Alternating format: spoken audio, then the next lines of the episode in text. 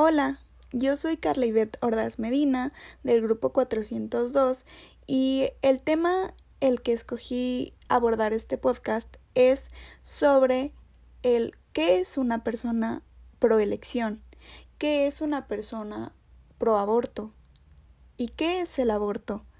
Empezamos desde ahí. ¿Qué es el aborto?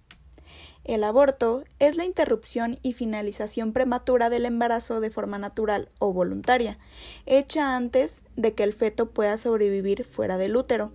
Un aborto que ocurre espontáneamente también se conoce como aborto espontáneo. ¿A qué nos queremos referir cuando hablamos de una persona pro aborto o pro elección? Es fácil. Esto es un movimiento por el derecho al aborto, conocido como movimientos pro elección o simplemente pro elección.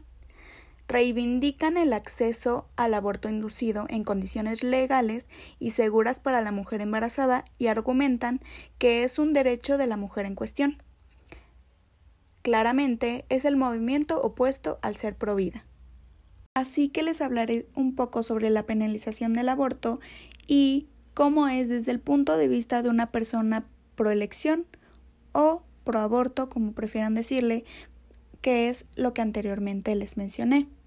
Para mí, la penalización solo hace que los abortos sean clandestinos, se practiquen en forma insegura y sea elevada la mortalidad de las mujeres pobres y jóvenes.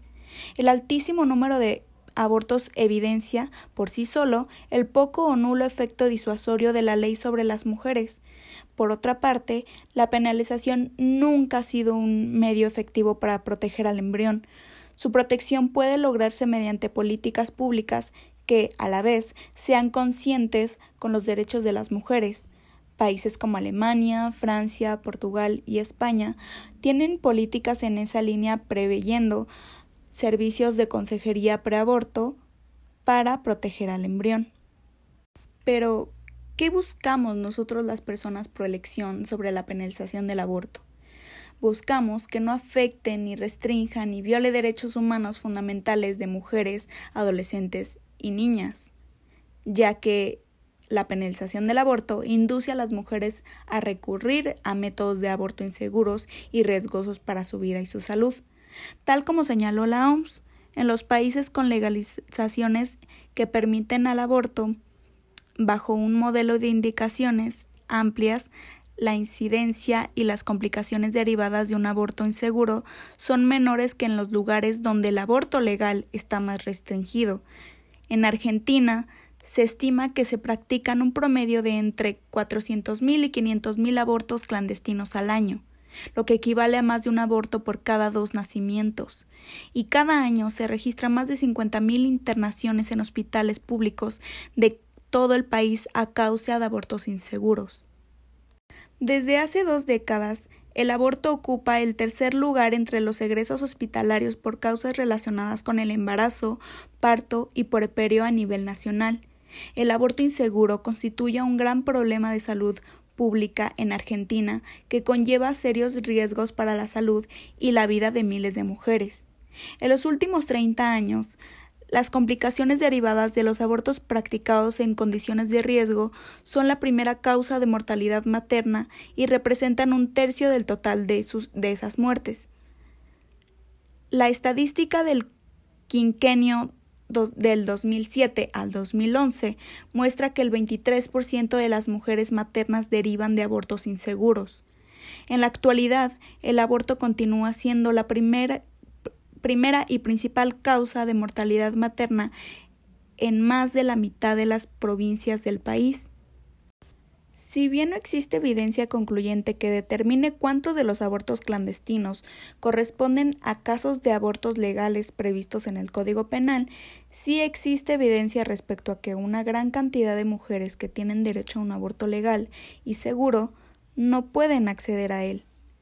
Las últimas estadísticas oficiales del 2012 muestran que el 30% de las muertes de mujeres se debieron a causas obstétricas indirectas, mujeres que fallecieron por un problema de salud que se agravó como consecuencia del embarazo, parto o puerperio. La muerte de muchas de estas mujeres era evitable si hubiesen recibido consejería integral en anticoncepción que les permitiera prevenir un embarazo que afectara aún más su estado de salud, o si una vez embarazadas hubiesen sido asesoradas acerca de los riesgos para su salud e informadas de su derecho a interrumpir el embarazo en condiciones legales y seguras. Y sí, aunque para muchas mujeres de nivel socioeconómico medio y alto acceden a una atención sanitaria adecuada y segura, en general no sufren complicaciones postaborto.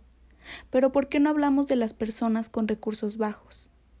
En muchos de estos casos son adolescentes, que se ven obligadas a practicarse intervenciones en la clandestinidad y en condiciones sanitarias precarias. Los índices más altos de mortalidad de mujeres causadas por abortos se, se registran en las regiones del noreste y el noroeste de nuestro país, regiones con elevados porcentajes de pobreza, esta situación fue advertida en el Plan Nacional contra la Discriminación. Las altas tasas de muerte por aborto son una expresión lamentable de la discriminación de mujeres de sectores más pobres. Otro estudio demostró que la mayor cantidad de muertes se concentra en las más jóvenes. En el año 2000, por ejemplo, los hospitales hicieron una publicación de que el país en el país registraron casi 80.000 intervenciones por aborto clandestino de mujeres jóvenes. Del total, 15% correspondieron a adolescentes y niñas menores de 20 años, y el 50% a mujeres de entre 20 y 29 años. La penalización del aborto valida un mercado millonario y clandestino que lucra con la autonomía de las mujeres.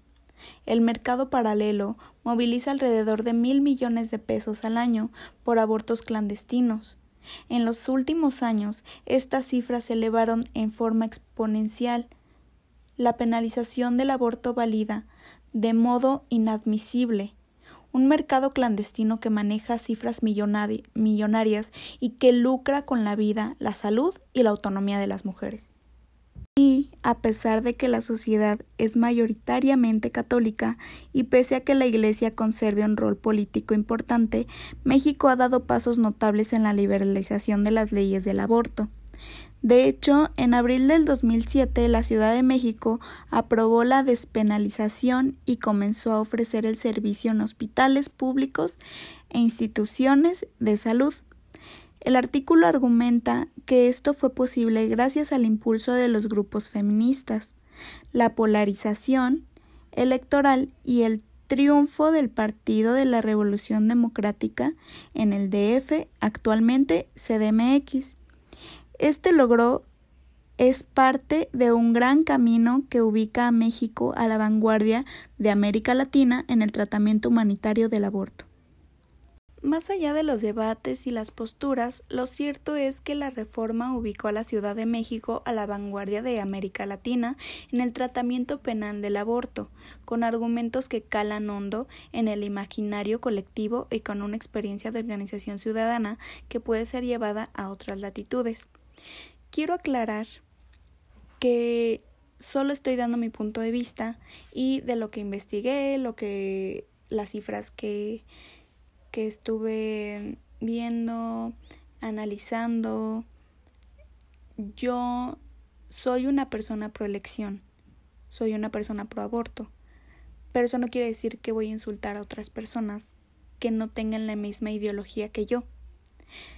Este podcast solo es para dar un poco más de conciencia a las personas que tal vez hablan mal sobre la proelección o a las que no sabían sobre el tema, pero principalmente fue un poco de entretenimiento.